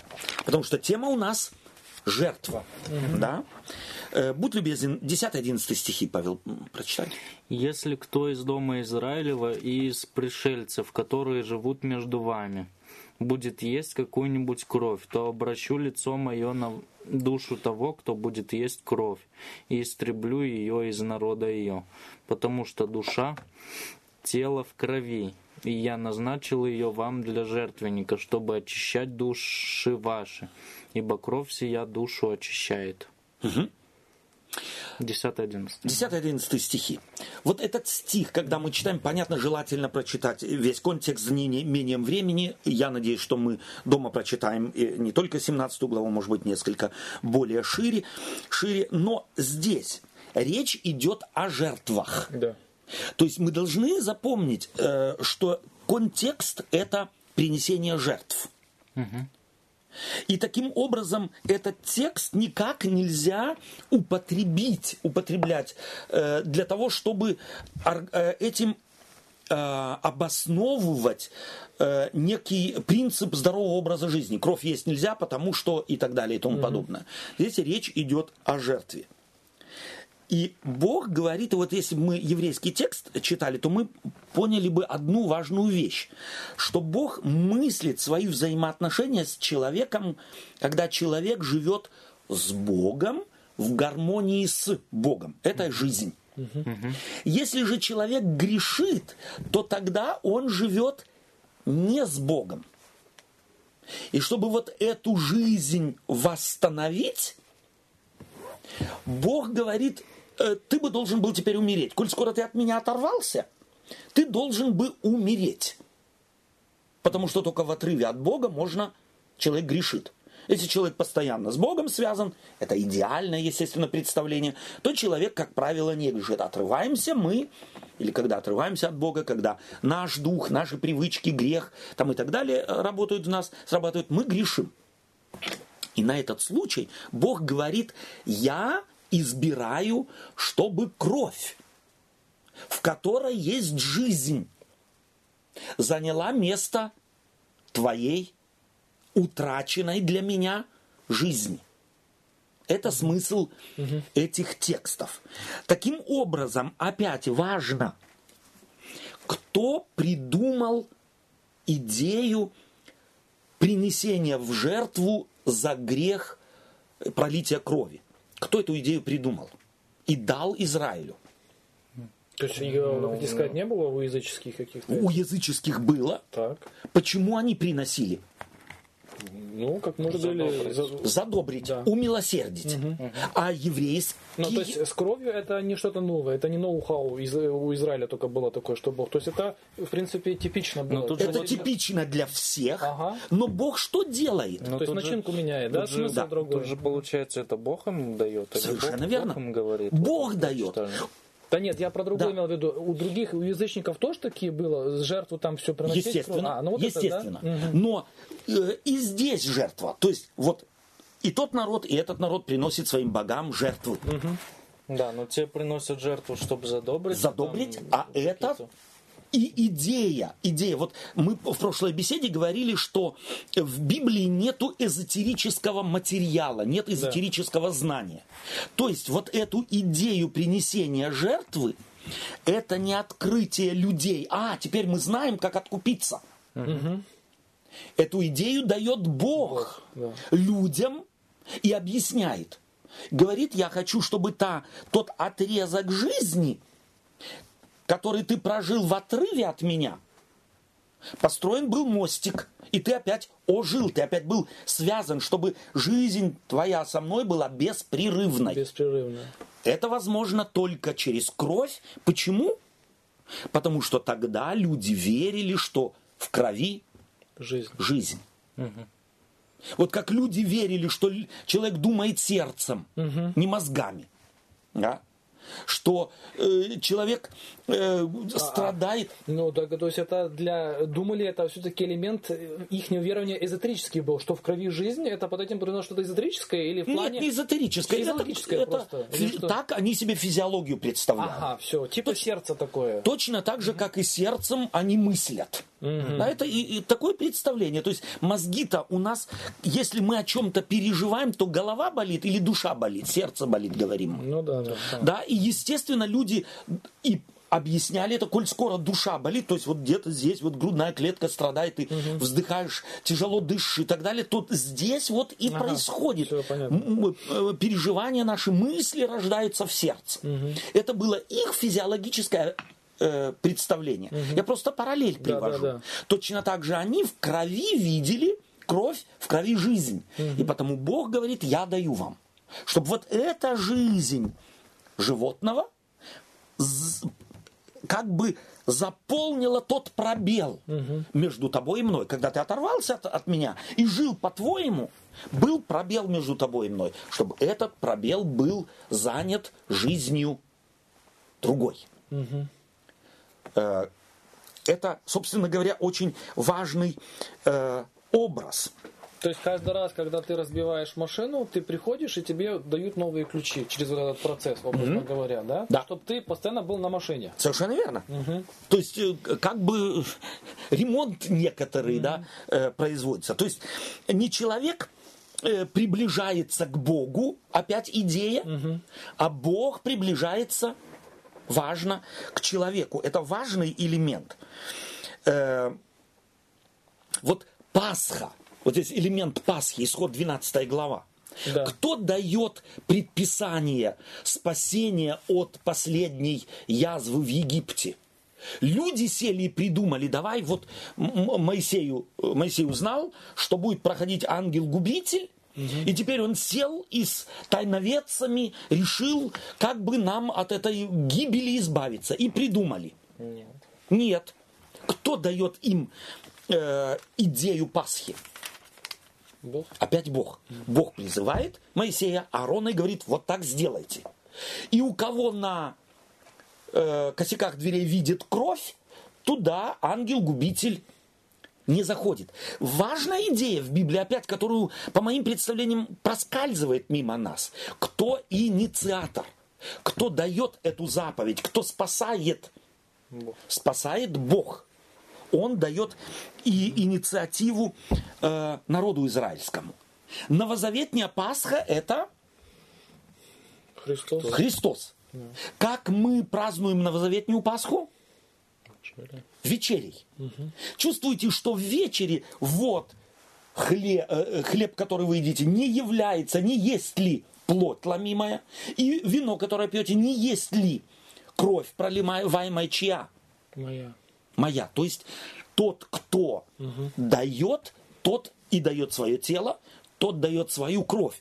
Там нету, вот мне нравится, эм, Елена Вайт говорит, в одежде праведности спасенных не будет и одной нити человеческого происхождения.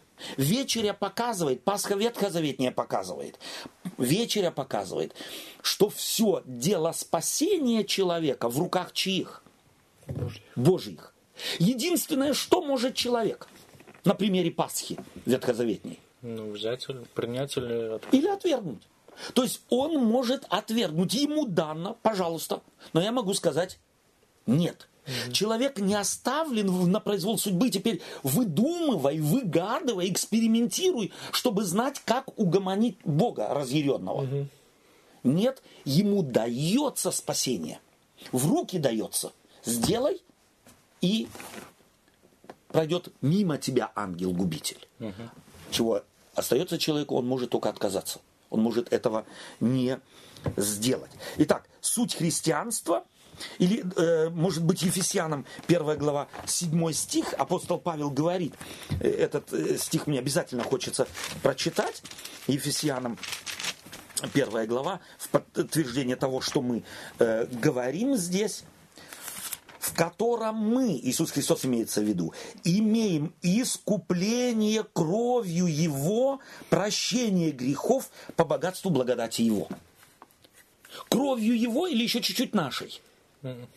Чувствуете, как радикально Евангелие. Мы имеем искупление кровью Его. Это однозначное определение апостола Павла Ефесянам 1 глава 7 стих. Таким образом, суть христианства, чтобы найти мир с Богом, христианин смотрит на кого? На Бога. На Бога. Не на себя, не на свое достоинство. Он смотрит на Бога. И там он находит мир с Богом. Суть жертв здесь, вот до этого момента. Какова суть жертв? К чему мы можем прийти? Ритуалы со смыслом. Каков смысл? Замещение. Замещение. Да. Инициатор? Бог. Везде Бог. Давайте вот это отметим. Этим радикально отличается христианство от язычества. Не человек нашел, не человек придумал. Да. Эм, И получается, что эм, вот э, то, что Бог определил, оно, собственно говоря, разрушает и вот эту ересь о возможности жить уже здесь, на земле, безгрешной жизнью. Совершенно верно. Он не говорит, что, ну, те, кто из вас вдруг согрешит, то я придумал. Да. Ну, а те, кто не согрешит, то Да. можете не идти. Да. Вам не надо. Совершенно Да? верно, То есть это изначально он говорит, грешить вы будете. Да. И для того, чтобы вы жили, Да. вот я вам показываю, чтобы вы поняли принцип. Живете вы не за счет того, что вы такие хорошие и правильные, а за счет того, что я вам жизнедатель. Да? То есть я, Совершенно я вам жизнь даю. Следующий отрывок, который очень важен нам, это э, книга Левит с первой по пятую главу. Там перечисляются все жертвы, какие только есть. Мы их только, опять, э, понятно, что мы э, этот объем глав прочитать не можем, это домашнее задание, но прочитав дома, мы можем их, эти, э, так сказать, э, жертвы, все, которые там перечисляются, э, можем систематизировать. То есть в жертву приносятся только чистые животные. Опять жертву определяет Бог, и он говорит, какие животные могут быть э, принесены э, в жертву. Э, таким образом, религиозная жизнь без жертв была немыслимо. Да? То есть Бог берет и э, дает человеку совершенно определенные э, ритуалы. Какие цели э, или каким целям служили жертвы? Вот если мы эти главы прочитаем, то мы там найдем такие слова, как радость, э, умилостивление, поклонение, дар – в жертву Богу, э, просьба о прощении, покаяние, э, символ самоотдачи и так далее. Все это совокупно вмещались в себя все жертвы, какие э, вообще-то были. Важные жертвы. Это жертва все сожжения, где сжигалось полностью животное. Как вы думаете, что оно означало? Жертва все сожжения. Смерть Христа? Нет? Смерть Христа, полная отдача, но и полная отдача Меня. человека ага. Богу. Я приношу в жертву и символизирую этим. Я вот как я отдал полностью тебе, так я полностью посвящаю себя Богу. Жертвы э, хлебные приношения. А некоторые, некоторые переводчики переводят это жертвы пищи. То есть на самом деле угу. в жертву могли приноситься не только животные, но и зерно, елей и так далее. Вино. Это э, тоже сжигалось. Это тоже была часть, которая сжигалась, была часть, которой, которой они питались и так далее. Так, э, да, то есть это как бы там, где именно прощение э, грехов, всегда должна кровь была присутствовать. Должна была угу. присутствовать кровь. Угу. То есть были жертвы обязательные, это жертва примирение и жертва за грех. Угу. Это жертвы обязательные. Жертвы вот э, хлебные, они были добровольными угу. жертвами. То есть это мог человек от радости, от угу. э, благодарности Богу принести. Мирная жертва э, это жертва благодарности, жертва за грех и жертва повинности. То есть вот эти жертвы, они на самом деле здесь перечисляются. И это все жертвы, опять не придуманные человеком, но данные Богом, как предписание через Моисея, Аарона и их потомков народу израильскому. И здесь нужно вспомнить, вот нельзя не вспомнить в связи с тем, когда мы о жертвах говорим, они имеют глубокий смысл, но без жертв религиозная жизнь была невозможна, факт. Угу, угу. Но чтобы подчеркнуть разницу религиозной жи- э, жизни жертв с Израилем и с языческими народами, потому что только на фоне язычников мы можем увидеть преимущество э, еврейского народа и жертвы у них, мы должны прочитать э, первая книга царств, 15 глава, стих 22 где Самуил обращается к Саулу и говорит – Неужели все сожжения и жертвы столько же приятны Господу, как послушание глазу Господа? Ответ? Нет. Нет. И потом он сам отвечает и говорит, послушание лучше жертвы и повиновение лучше тука овнов. Послушание лучше жертвы. То есть на самом деле это и делает христианскую, э, библейскую религию другой по сравнению с языческой. Бог хочет повиновения. А повиновение мы говорили только что это предполагает? Следствие. Но это следствие это вот следствие. этих отношений с Богом. Это значит, он хочет вот этих вот Совершенно верно. От, отношений. Бог бы хотел, чтобы наша жизнь происходила без жертв. Чтобы не нужно было принести жертву. Угу чтобы она была настолько близкой с Богом, чтобы мы на самом деле вот в этих взаимоотношениях расцветали, да, на самом деле. Вот поэтому мы э, должны бы вспомнить Михея. Михея, давайте мы прочитаем Михея, 6 глава, 6 и 7 стих. Э, книга пророка Михея. Э, я тоже открою книга пророка Михея. Чем предстать мне пред Господом? Преклониться пред Богом Небесным? Предстать ли пред Ним со всесожжениями, с тельцами угу. однолетними? Угу. Дальше? Дальше. Но можно ли угодить Господу тысячами овнов или неисчетными потоками елея? Да. Разве дам ему первенца моего за преступление мое и плод чрева моего за грех души моей? «О человек, сказано тебе, что добро и чего требует от тебя Господь. Действовать справедливо, любить дела милосердия и смиренно мудренно ходить пред Богом твоим». Супер. Мы ставим точку, собственно говоря, в богословии жертвоприношения. Ее ставим не мы, а ставит пророк. Какой вопрос он задает? Что важнее? Что важнее? А еще что он задает? Чувствуете, что вот в этом, в седьмом стихе? Что? Можно ли угодить Ага, Господу? да, Да. Что эти вот, не знаю, мне так слышится, что вот этими жер... как, э, что вот этими жертвами я не могу э, как-то как сказать, за- задобрить Бога. Задобрить за- Бога. Смотрите, а- обратите внимание на а, очень важную... Ты хотел что-то... Говори, Павел, чтобы я тебя не Ну вот перебивал. если вот восьмой вот ч- читать, действовать справедливо, любить дела милосердия и смиро- смиренно мудренно ходить перед Богом твоим. Значит, вот этого всего не было. Они просто эти жертвы приносили и, и занимались Совершенно своими, верно. своими Совершенно делами. верно. И не как- функционирует. Да? Не функционирует. Мы жертвы приносим, все правильно делаем, мы по Библии, мы по Левиту, все делаем, делаем, делаем, но что-то не функционирует в нашей церкви. И тогда возникает у религиозного человека какой вопрос? Что делал не так? Нет? Да, что-то делаем не так. Проблема И ответ жертвы. в чем? Давай-ка увеличим жертвы. Ну да. да. Давай-то покруче жертвы. Чувствуете, что мы точно так же думаем? Да. Хожу в церковь, молюсь утром, в обед и вечером, читаю утренний страж, читаю Библию, готовлюсь э, к беседам, участвую в хоре. Жертвоприношение без проблем. И на адру, и десятую, и двадцатую, и все. Но что-то у меня не хватает. Вопрос какой возникает у нас? Мало делаем. Мало делаем. Нам надо плюс.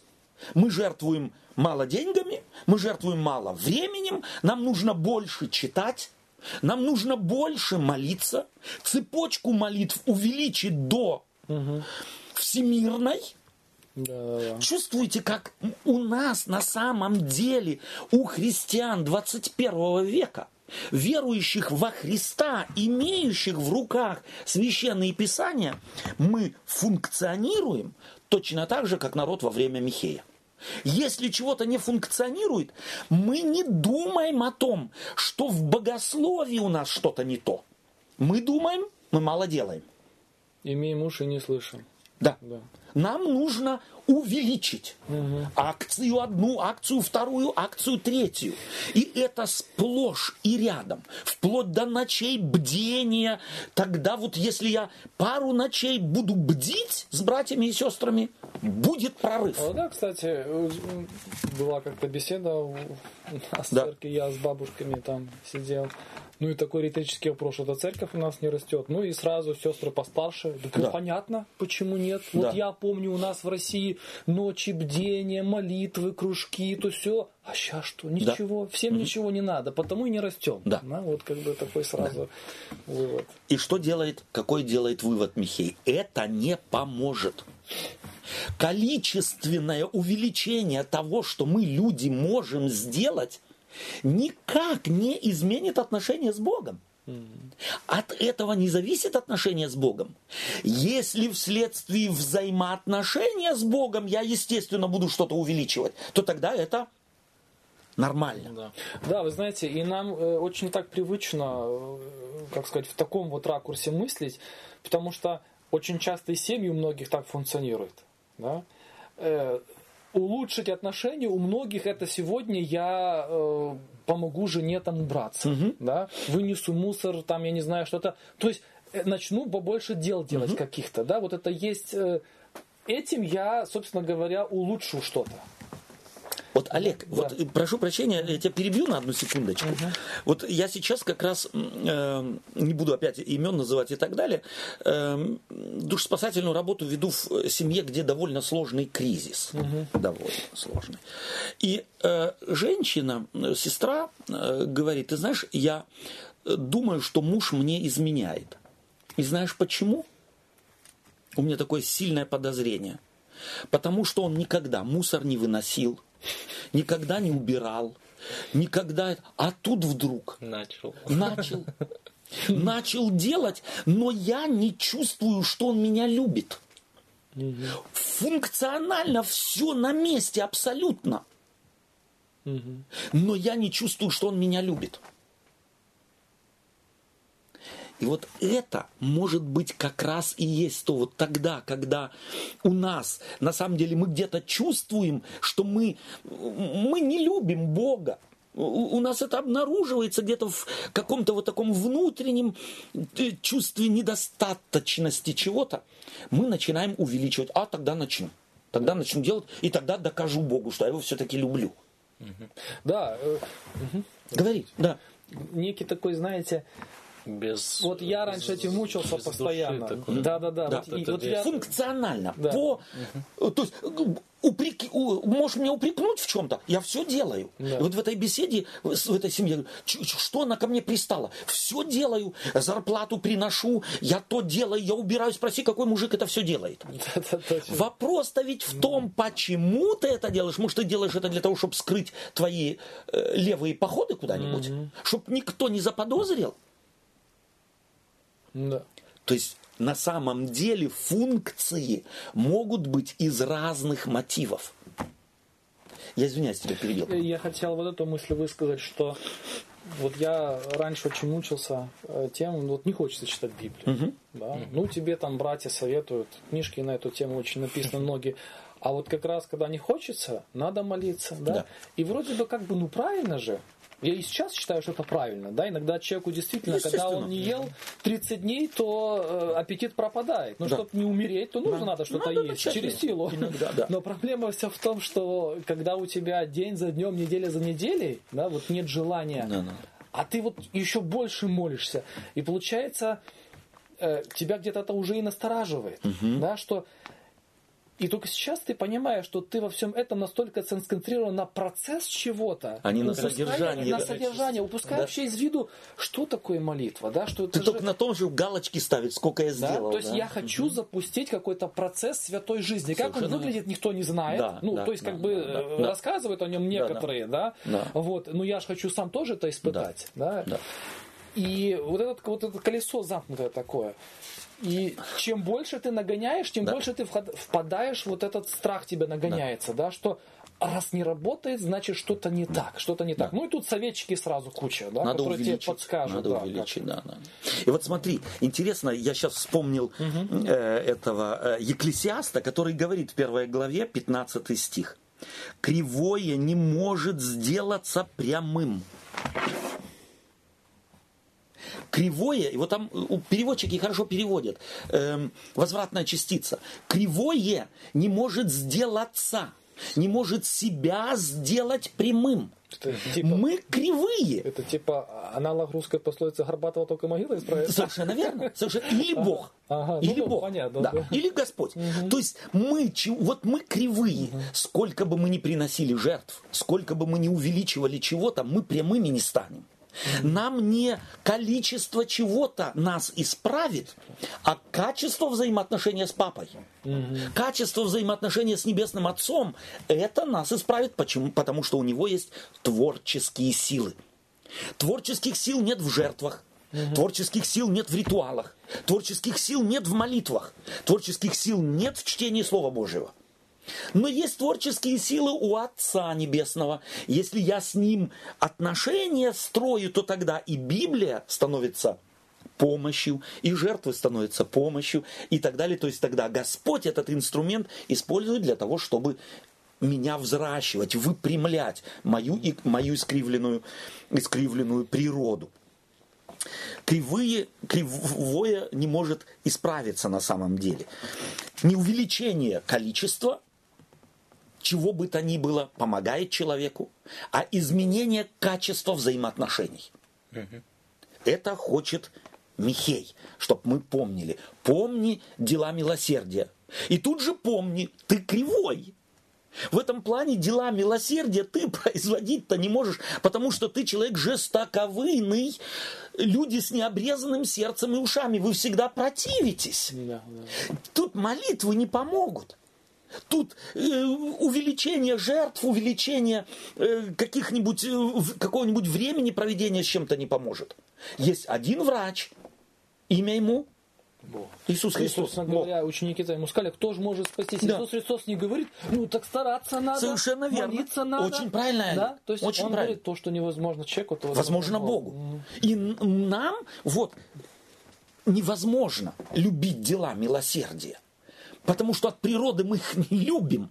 Милосерд только Бог, и вот это милосердие мы получим тогда от Него. И начнем его потихонечку любить, влюбляться. Это э, начнется процесс. Давайте мы прочитаем последний стих сегодня. Послание к римлянам, 12 глава, стих с 1 по 2. Это наш э, заглавный текст. С первого. А, 12 глава, да? 12 глава с 1 по 2, наш эпиграф, К римлянам, да? послание к римлянам, 12 глава. Итак, умоляю вас, братья, милосердием Божиим представьте тела ваши в жертву живую, святую, благоугодную Богу для разумного служения вашего. И не сообразуйтесь с веком сим, но преобразуйтесь обновлением ума вашего, чтобы вам познавать, что есть воля Божия, благая, угодная, совершенная. Правильно? Спасибо. Мгм. Спасибо. В 12 главах послания к римлянам с 1 по 11 главу, в 11 главах, прошу прощения, с 1 по 11 главу апостол Павел объясняет церкви в Риме, христианам в Риме, принцип оправдания верой. А в 12 главе он начинает показывать, как выглядит оправдание верой, принятое людьми. 12 глава это как бы наглядный Следствие. пример, следствие. Следствие того, что происходит с тем, кто понял объяснение 11 предыдущих глав. Кто понял суть оправдания верой.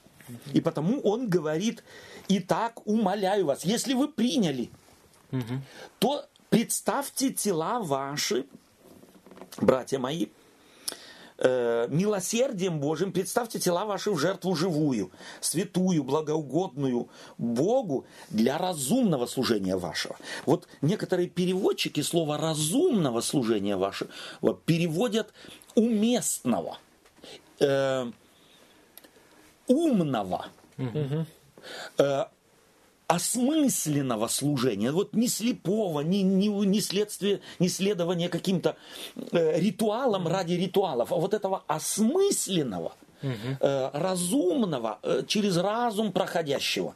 То есть вот религия Библии это не мистическая, тайная какая-то, еще раз прошу прощения, возвращаясь к этой мысли, э, эзотерическая какая-то э, религия, которая э, хочет кому-то какую-то тайну открыть. И потом шепотом ее друг другу рассказывать. Она открыта. Разумное служение. Служение прошедшее, осмысленное. Я знаю, чего я делаю. Вот апостол Павел в свое время эту разумность своего служения говорит, а я знаю, в кого уверовал. Я знаю, я адрес знаю, я имя знаю, я знаю, где он живет. У нас тесные взаимоотношения, а я знаю, в кого э, уверовал. И потом он говорит, и не сообразуйтесь с веком сим, но преобразуйтесь обновлением ума вашего, чтобы вам познавать. Опять, что стоит в эпицентре этих взаимоотношений? Познание. Вам познавать, что есть воля Божия, а она благая, она угодная, она совершенная. Не наша воля, не наши выдумки, не наши опыты, не наши привычки. Сориентированы мы должны быть на волю Божию. Итак, эм, ценность может быть жертв. Здесь, в послании к римлянам, какую жертву, что при, просит или умоляет апостол Павел принести в жертву? Тела наши. Тела. Еще что?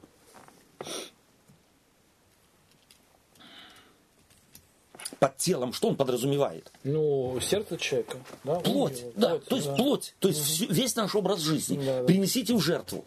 Что это, что это означает, вот в ключе того, что мы говорили? Как бы вы могли сформулировать это? И, и не забудем, э, послание к римлянам – это послание, написанное э, группировкам, двум группировкам в Риме.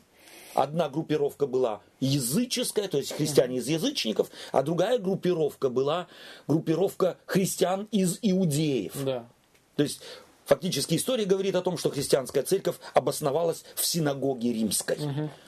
Евреев на какое-то время из Рима изгнал кесарь эдиктом, и остались одни язычники. Да. А когда они вернулись, через какое-то время начи- начались трения. Начались трения, Начались трения. И апостол Павел проповедует и тем, и другим, и тех, и других ставит на место. Вот когда мы послание к евреям, послание к римлянам читаю, прошу прощения, нужно помнить, что апостол Павел постоянно имеет какую-то группу из этих групп э, в виду. И только это как бы такой вот диалог а, вначале одним, а потом в другим. Вначале одним, а потом другим. Так он а вначале евреям, потом э, То есть, э, язычникам с ними ведет диалог. Евреи, вернувшиеся в Иерусалим, язычникам, ну как бы В, так, в Рим, в Рим. в Рим, да, э, говорят, э, ну верить это хорошо, Да. но, Но дела, очень, дела важны, очень важны. и без них Да. туда не попадете. Да. И вот апостол Павел, А, и, да, а и- и- э, язычники говорят ничего подобного. А язычники говорят, Ваши дела нам не подобного. нужны, Да. мы и так спасены. Да, мы и так спасены. И апостол Павел говорит, что, э, собственно говоря, ведь он апеллирует как К раз обоим здесь. к обоим, да, что предоставьте ваши тела, потому что он совершает спасение. Да. Ага, Да, совершенно то есть верно. вот, э, тот, который вас воскресил, Да. он вас и продолжает животворить. От вас ничего не зависит. Совершенно верно. То есть вот это принесите тела ваши в жертву живую, святую, благоугодную предполагает откажитесь от ваших человеческих представлений о спасении. Они вам ничего не помогут. Как та группа, так и эта. 12 глава как бы объединяет эти две группы, и она характеризует обоим вам.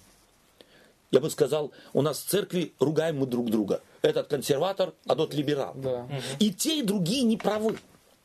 Вот апостол Павел перед своим, э, собственно говоря, своей духовной винтовкой, Слово Божие, имел две группы, либералов и консерваторов. И одним и другим говорит, откажитесь. Откажитесь от ваших человеческих представлений. Принесите это все в жертву. Оставьте, сожгите. Живую жертву.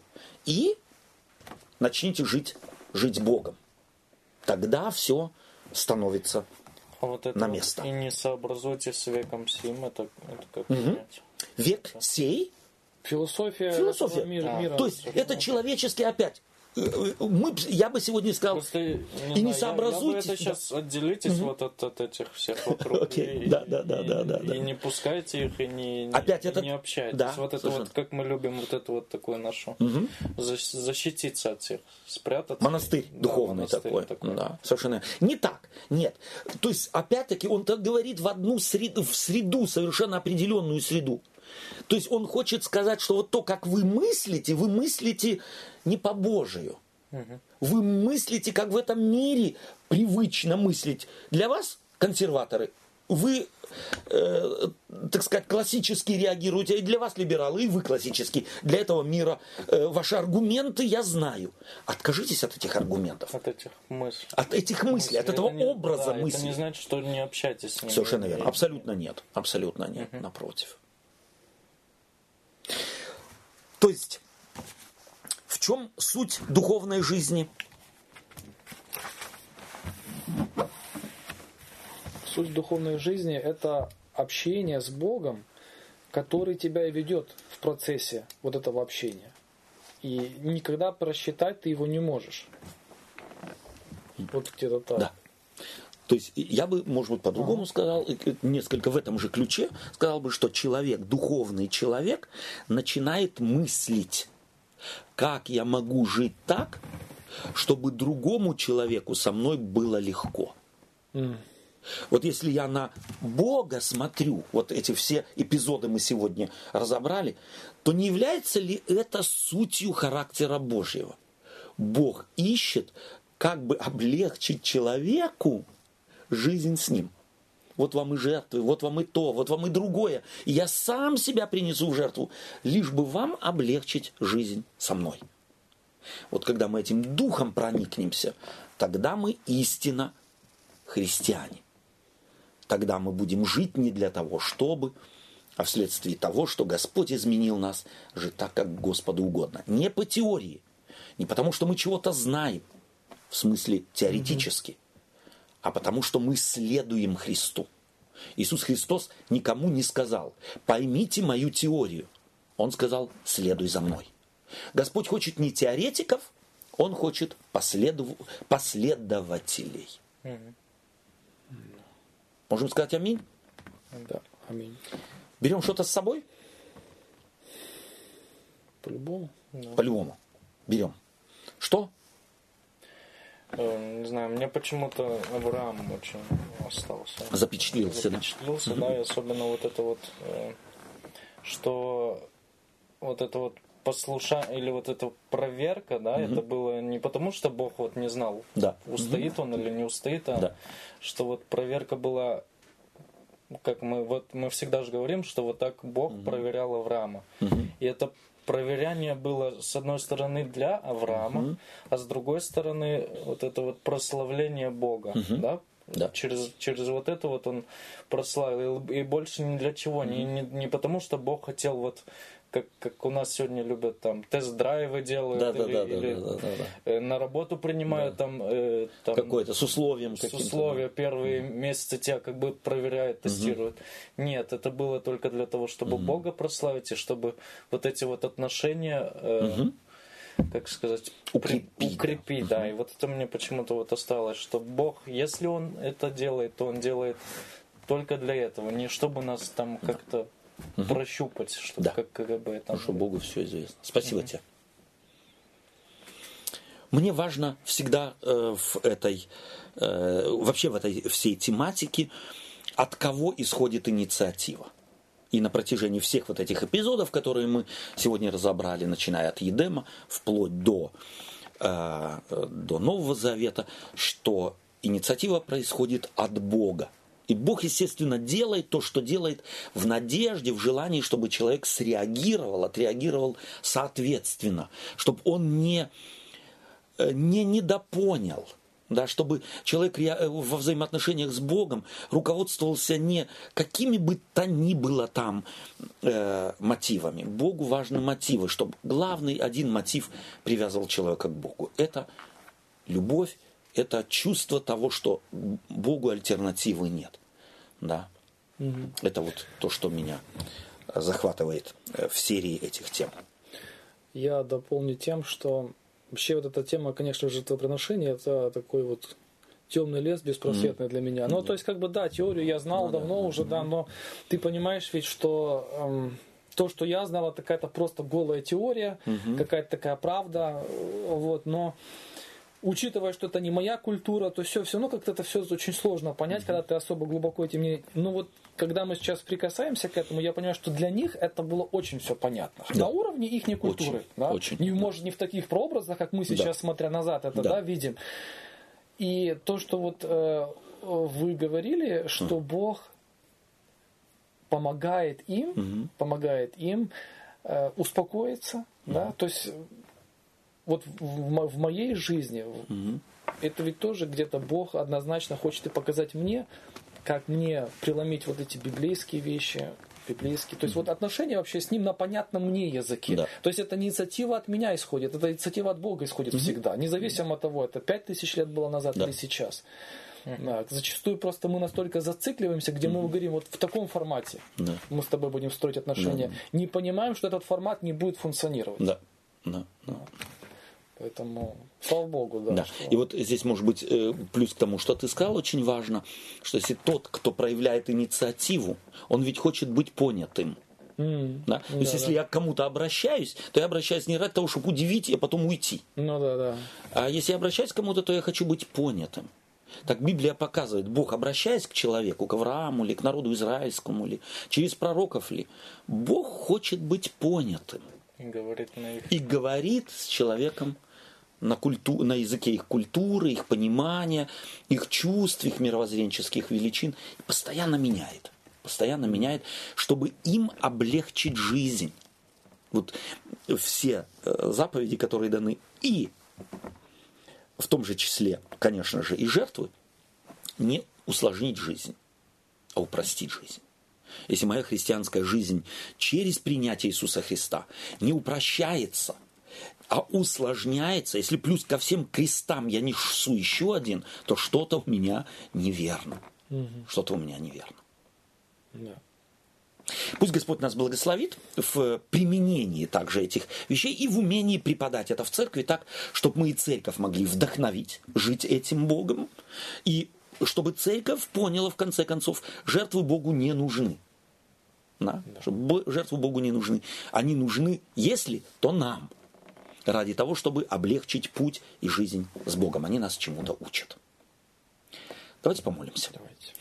Господь Иисус Христос, я благодарен Тебе за любовь, благодарен за милость и благодарен Тебе за то, что Ты в Слове Твоем показываешь, насколько Ты милостив, насколько Ты инициативен, насколько Ты хочешь достучаться до сердца человека, до разума, чтобы жертва наша была э, разумная, чтобы мы могли на самом деле Э, и тебя понять таким, какой ты есть, и чтобы мы могли строить с тобой добрые взаимоотношения. Храни нас в этом, вдохновляй нас на это, даруй нам добрые опыты, открывай взор очей наших сердечных, чтобы мы видели тебя на каждом шагу, где вчера, может быть, еще не видели, чтобы это вдохновляло нас на то, чтобы мы шли с тобою дальше. Дай нам быть последователями твоими, а не теоретиками. Аминь. Аминь.